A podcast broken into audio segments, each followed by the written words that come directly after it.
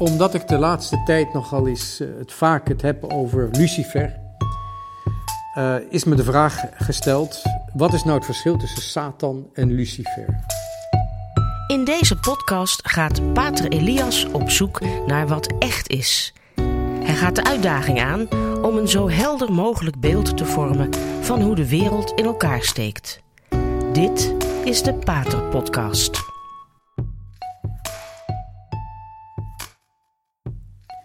Ik zal proberen dat uh, verschil zo goed mogelijk uh, uit te leggen.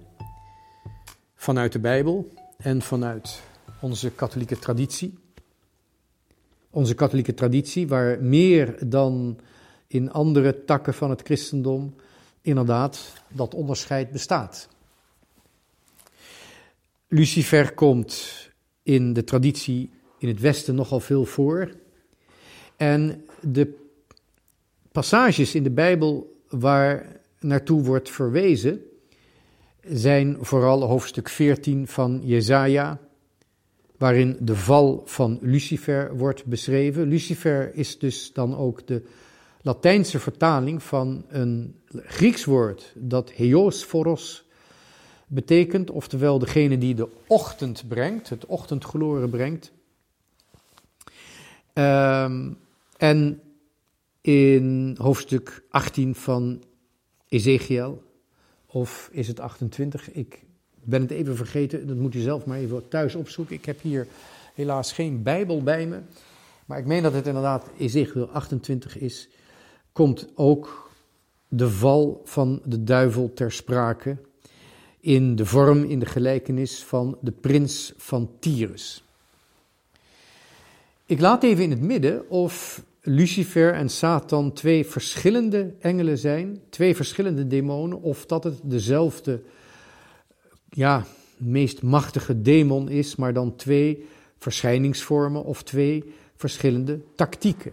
Het kan dus zijn dat het gaat om twee verschillende demonen, Lucifer aan de ene kant en Satan aan de andere kant, of dat het gaat om twee tactieken van de belangrijkste demon, Satan of de duivel.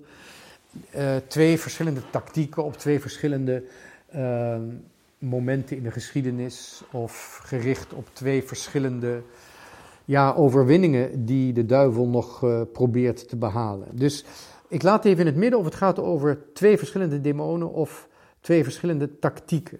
Het gaat me erom om het te onderscheiden in de ja, strategie, de tactiek, de aanval op de kerk en op de mensheid. Het verschil tussen Lucifer en Satan. Helemaal erg is dat niet, uh, dat we die vraag niet gaan beantwoorden of het nou twee verschillende engelen zijn of uh, alleen maar twee uh, verschillende tactieken. Um, je zou kunnen zeggen, vraag het aan een exorcist, die moet dat toch weten. Maar dat is helemaal niet zo zeker dat een exorcist dat weet. Er zijn ongetwijfeld exorcisten die daarover, hoewel ze goede exorcisten zijn, toch verschillende meningen hebben. Omdat je um, als exorcist, en dat ben ik overigens niet, ik heb dat, die mandaat niet gekregen. Um, maar als je als exorcist dat mandaat hebt gekregen, dan is dat vooral om een bepaalde macht te hebben over uh, de demonen. Maar het blijft een macht, uh, de macht van Christus, uitgeoefend ja, in de duisternis. Dus als mens, zou ik bijna zeggen, hoef je ook niet helemaal helder te krijgen wat je doet. Je gehoorzaamt aan de kerk, die aan Christus gehoorzaamt en mag dus een bepaald mandaat uitvoeren. Um, in naam van Christus. Maar wat er zich daar precies in de duisternis um, afspeelt, dat is niet eens interessant. Het is veel interessanter om een theologie te ontwikkelen rond Christus, want Christus is het licht der wereld en rond Christus, rond de goede engelen, uh, rond de, de heiligen, rond de sacramenten, noem maar op.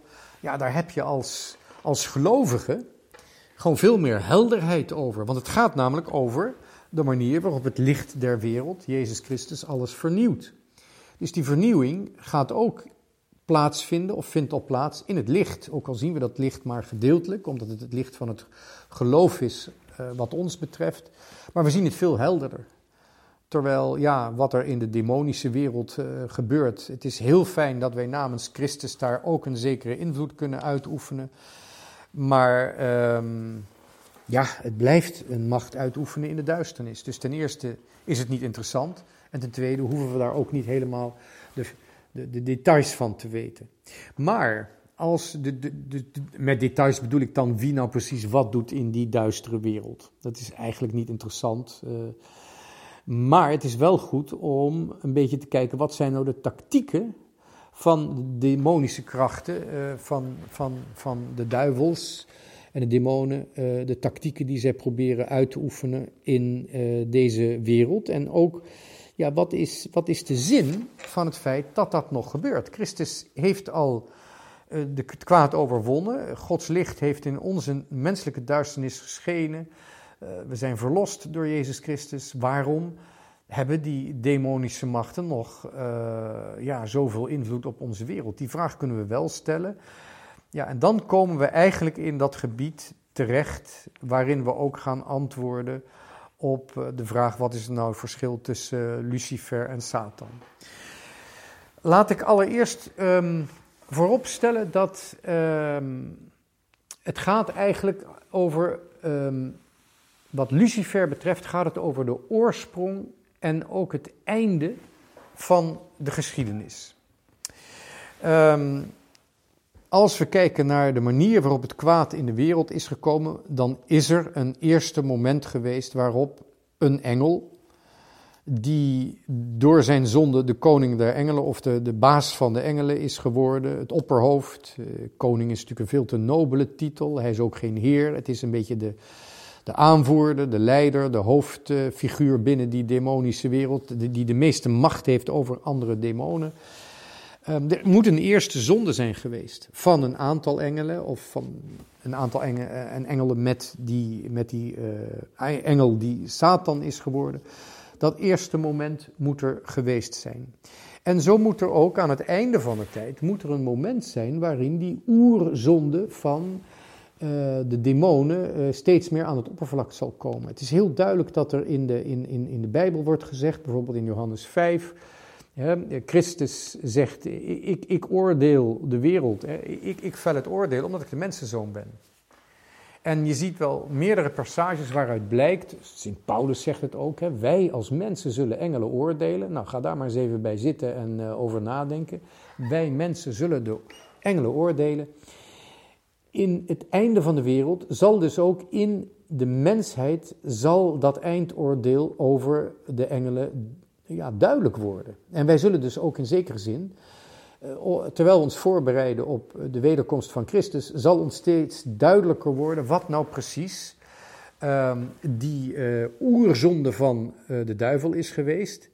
En dan niet door naar de hemel of naar de sterren of naar het koffiedik of naar mijn horoscoop te kijken, maar door wat er in de mensheid duidelijk wordt. Het is, die mensheid gaat op de een of andere manier, gaat die, ehm, ja, zich voorbereidend op Christus gaat hij aan de wereld duidelijk maken wat nou die oerzonde van de duivel is geweest en wat ook de uiteindelijke straf van de duivel zal zijn. Het is echt van alfa en omega, die, die, die, die komen we, die alfa, die komen we eh, aan het einde van de geschiedenis, aan het einde van de tijd. Dus hoe meer het punt omega nadert, hoe meer we die alfa tegen zullen komen. Zowel qua oorspronkelijke bedoeling van God met de mensheid, als uh, de oerzonde, de eerste zonde van Satan. Uh, ik heb het net over straf gehad. We moeten even goed bij straf ons in, herinnering brengen, in herinnering brengen dat een straf van God uh, nooit definitief is. Um, God straft de mens, maar dat zijn altijd ouderlijke straffen. Dat wil zeggen om aandacht um, te richten op iets wat de mens heeft veronachtzaamd. Om de mens te corrigeren in zijn intentie, in zijn houding, in zijn, in zijn wil. En ook, en dat is het mooiste van straf, te wijzen op zijn eigen verantwoordelijkheid. God wil dat wij mede verantwoordelijkheid krijgen voor ons eigen heil. Dat is heel mooi en daarin zien we dus een weerspiegeling van het filioque, de Heilige Geest komt voort uit de Vader en uit de Zoon. We zien als het ware in het hele heilsmysterie zien we een weerspiegeling, een gelijkenis van het filioque in het feit dat hoewel Christus voor ons gestorven is, wij voor de groei van onze heiligheid en eigen verantwoordelijkheid mogen dragen. Nou, om dus onze aandacht te trekken, om onze blik scherper te richten en om ons de waardigheid van onze eigen verantwoordelijkheid uh, te laten uh, kennen en erkennen en herkennen en ook te laten aannemen. Daarom zijn er af en toe correctieve straffen van God. Dat is in het Oude Testament, dat is in het Nieuwe Testament. De straf die God geeft is nooit definitief. Maar er zijn natuurlijk wel definitieve straffen. En het is een beetje moeilijk om dat te begrijpen. En daarom hebben we ook eigenlijk de metafysica nodig. Een, scherpe blik op de ziel, op het verstand van de mens, op het zijn zelf. Hè, de existentiële vragen, om daar antwoord op te vinden, dat noemen we de metafysica. We moeten een metafysisch besef hebben om te begrijpen dat de uiteindelijke definitieve straffen niet van God komen, want Gods straffen zijn altijd correctief, geven richting, uh, ontwaken ons voor onze eigen verantwoordelijkheid. Nee, definitieve straffen die komen uit de zondige geest zelf voort. Dus de ultieme straf doet de mens of de demon doet hij zichzelf aan. Met andere woorden, uh, ja, als wij um, in de zonde blijven volharden en, en de, de, de, vergeving en de barmhartigheid van God niet aanvaarden, ja, dan hebben we helaas altijd nog ons geweten en dat zal ons blijven veroordelen. Um, in de hel, laat ik het anders zeggen, in de hel is niemand die daar niet wil zijn.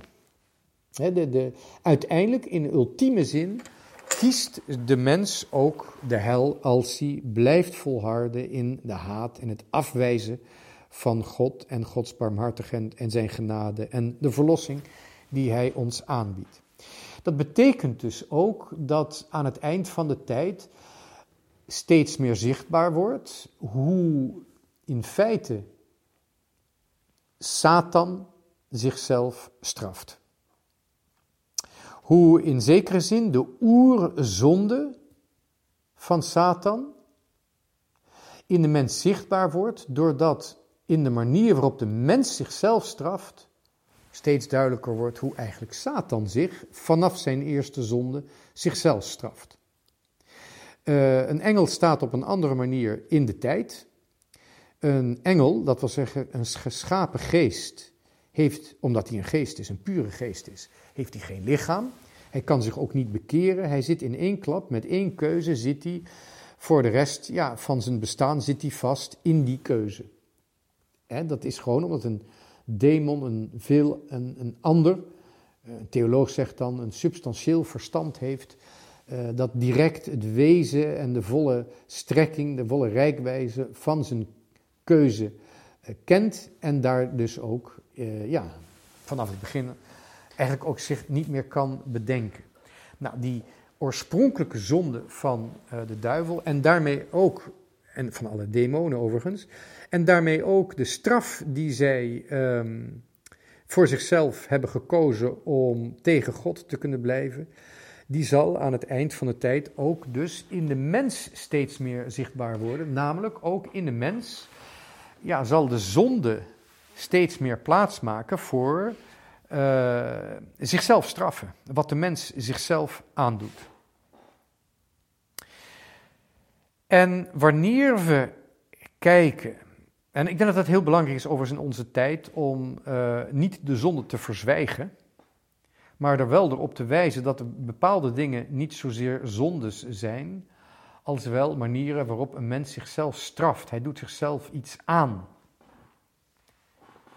Um, bij, bij vele verslavingen zie je dat bijvoorbeeld. Hè. Dan, dan, raakt de mens eigenlijk zijn totale vrijheid kwijt om, nou laat ik het zo zeggen, lekker oprecht in alle vrijheden te kunnen zondigen. Um, wanneer we nu kijken, de vraag stellen, wat is die oorspronkelijke zonde van de demon? Dan komen we in het Oude Testament en ook bij de kerkvaders komen we die vraagstelling veel voor en verschillende uh, antwoorden daarop. Maar in het algemeen zie je toch dat, met name door die Bijbelteksten ook, die er worden bijgenomen, de oerzonde van Satan niet zozeer is dat hij God wilde zijn, dat hij zoals God wilde zijn. Want dat is, en dat moet gezegd worden, dat zegt Sint Thomas ook heel duidelijk. Satan ziet door zijn zeer hoogbegaafd uh, verstand, ziet hij direct dat dat volstrekt belachelijk zou zijn om als God te kunnen zijn. Dat kan hij niet zijn. Dat weet hij ook direct, dat ziet hij direct. Daar gaat het niet om. Hij kan niet als God zijn. Hij kan geen God zijn en hij kan ook niet als God zijn. Maar doordat Satan, net als alle engelen, een heleboel kennis heeft gekregen over het universum, allerlei relaties kan leggen tussen verschillende niveaus uh, van de werkelijkheid. Hij kan verschillende aspecten van de werkelijkheid met elkaar vergelijken. Hij kan uh, alle mogelijkheden van het universum aan het begin van de tijd kan hij doorzien welke kant het op kan gaan. Hij heeft dus een zeer hoogbegaafd, voor ons onvoorstelbaar verstand.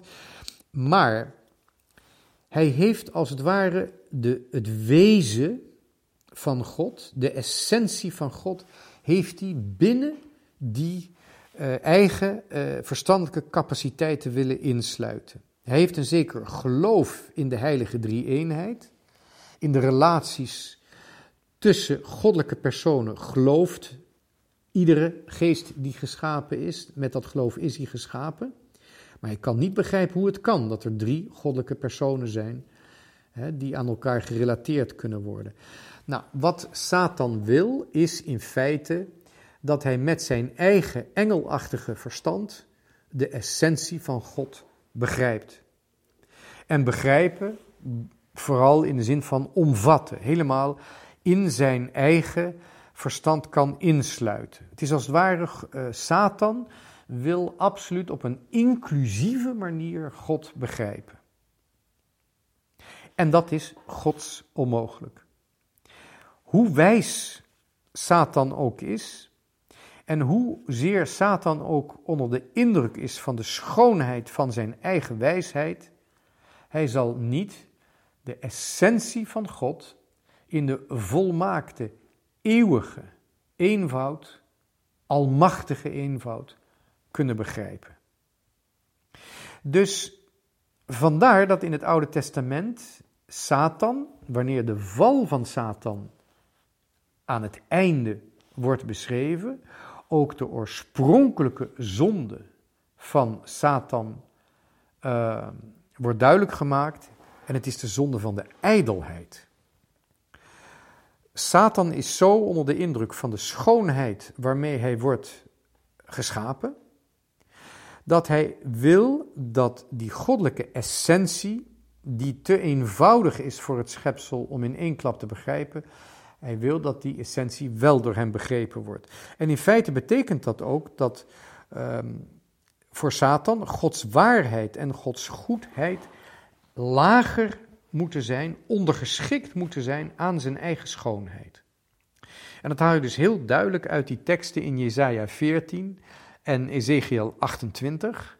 Het is de ijdelheid van Satan waarmee alles is begonnen. En pas dan gaat hij God haten, omdat hij weet dat dat nooit zal kunnen. God kan zijn essentie in alle eenvoud niet ondergeschikt maken aan de schoonheid van de duivel. En ook Gods goedheid kan niet ondergeschikt worden gemaakt aan de duivel, uh, uh, ja, aan de schoonheid van, van Satan. En hierin zie je dat daarna wordt Satan de tegenstander van God in de schepping. Dus hij gaat in die schepping gaat hij de Satan of de diabolos worden, namelijk de tegenwerker en de verdeler. Maar in de oorsprong is hij Lucifer. Is hij licht, zijn eigen licht, en in zijn eigen licht wil hij God aanschouwen.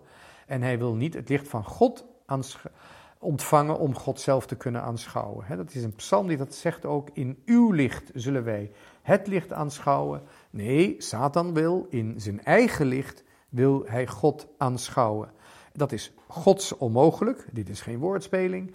Het is Gods onmogelijk. En daarom is de oerzonde van Lucifer is ehm, de, de ijdelheid. En pas daarna krijg je de slechtheid of de haat. En uh, ja, de diabolos die de hele mensengeschiedenis in, in, een, in een puinzooi en een één grote uh, verdrietige geschiedenis uh, probeert te veranderen. Is natuurlijk ook niet gelukt, het goede heeft overleefd, maar het is redelijk dramatisch wat hij allemaal in de menselijke geschiedenis heeft kunnen bewerkstelligen. We zien dat overigens ook bij Ehm, de verleiding van Eva, de vrucht is mooi, hij is lekker om te eten. Dus ook de oerzonde in de mens eigenlijk is die ijdelheid. Het, is, het ligt aan de schoonheid. Daarom is het heel verrassend wanneer Dostoevsky zegt dat schoonheid de wereld zal redden. Uh, nee, schoonheid heeft de wereld ten val gebracht. Het mooie heeft de wereld ten val gebracht omdat het mooie is verkozen boven het goede en, en, en de waarheid.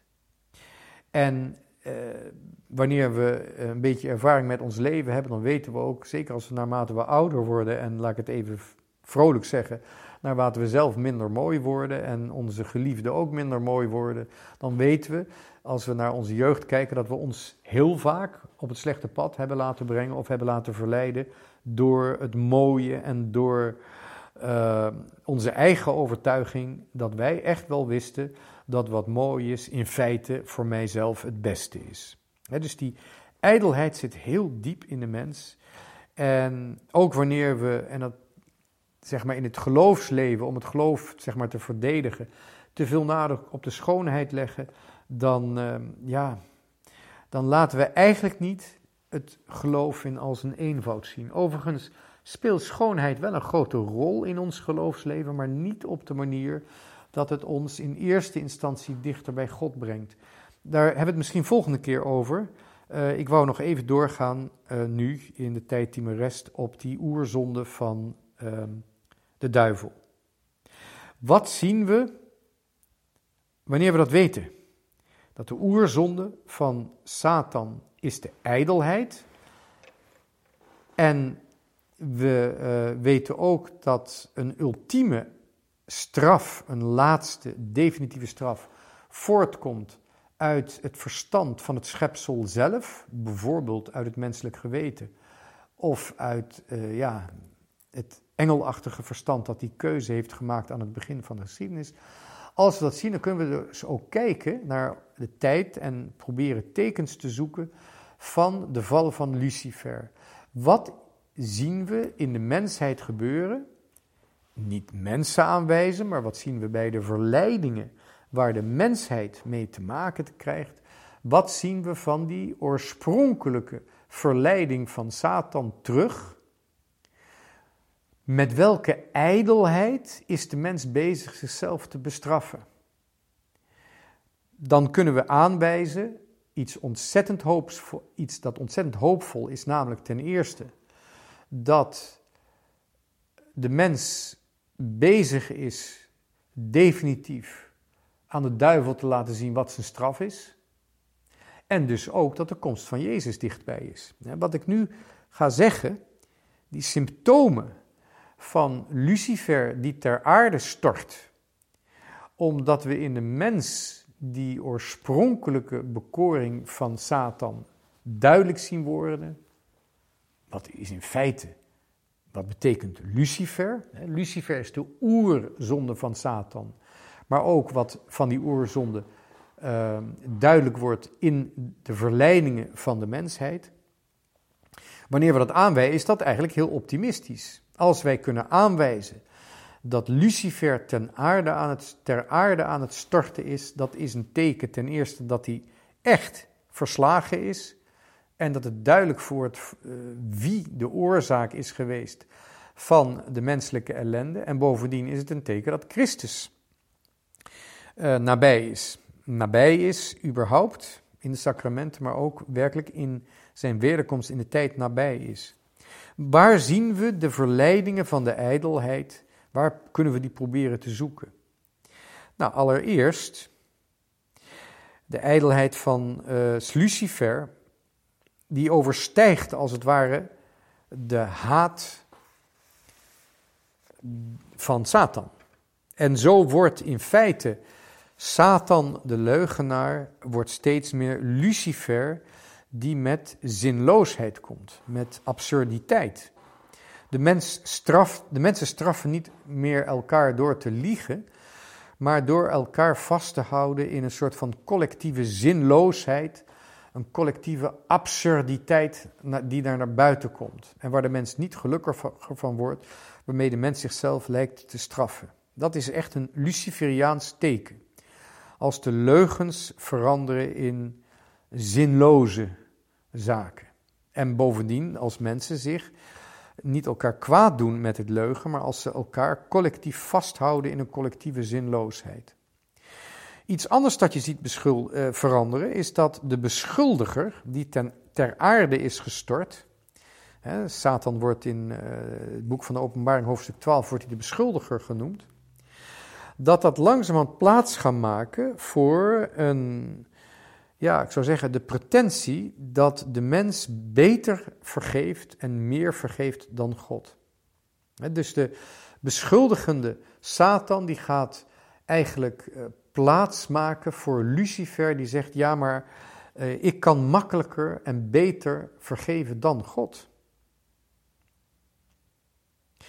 Aan de andere kant krijgen we ook een satanische houding tegenover God.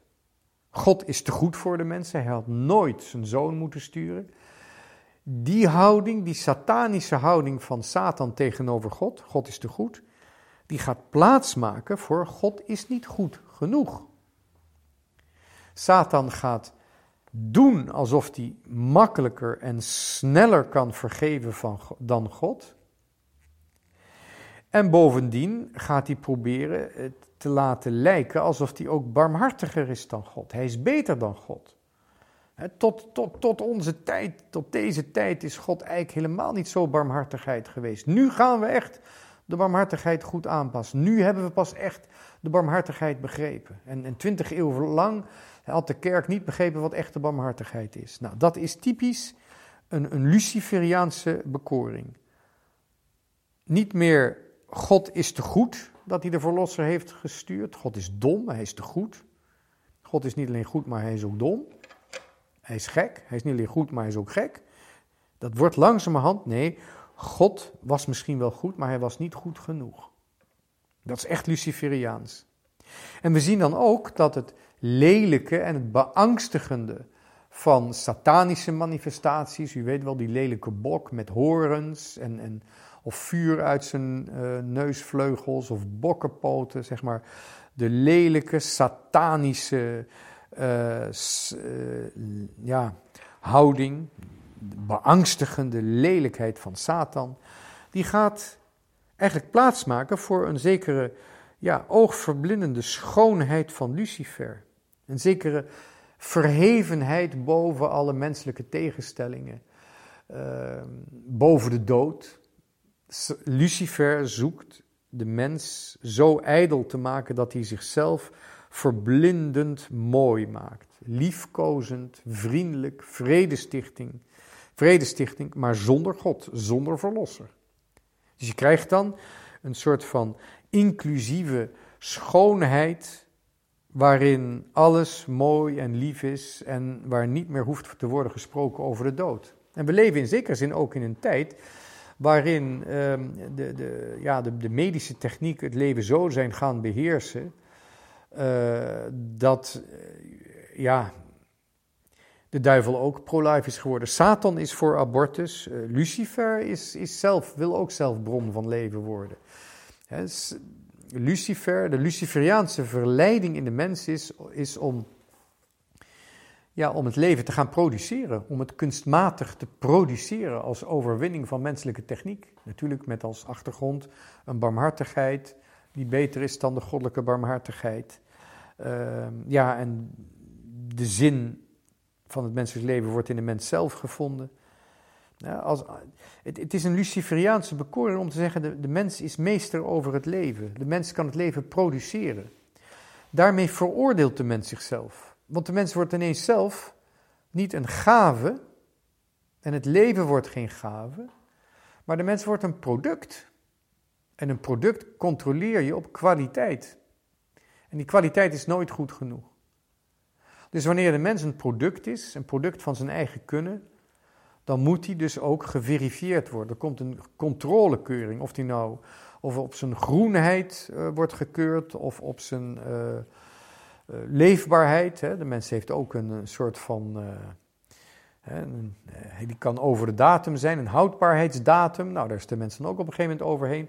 Als de mens een product wordt van de techniek, dan gaat hij zichzelf strenger en erger en hartelozer veroordelen dan God hem ooit had kunnen oordelen. De moderne mens veroordeelt zichzelf, veroordeelt zichzelf erger dan de mens uit de oudheid ooit zichzelf verdedigd heeft. Dat is, sorry, veroordeeld heeft. dus in de oudheid was de mens minder hard voor zichzelf en minder hard voor anderen, ondanks de vreedheden die er waren, dan de moderne mens. Want de moderne mens ziet zichzelf steeds meer als een product dat moet deelnemen aan een, aan een systeem. En als hij dan niet aan de kwaliteiten voldoet, dan moet hij maar weggaan. Dan is zijn leven mislukt. En natuurlijk een hele belangrijke factor daarin speelt de, de, de commerciële reclame. Maar daar zullen we het nog een andere keer over hebben. Ik hoop dat het uh, een beetje duidelijk is geworden wat ik bedoel met het verschil tussen Lucifer en Satan. Ik zal het volgende keer hebben over de schoonheid en ons geloofsleven. Wat uh, vandaag betreft uh, zeg ik bedankt voor het luisteren.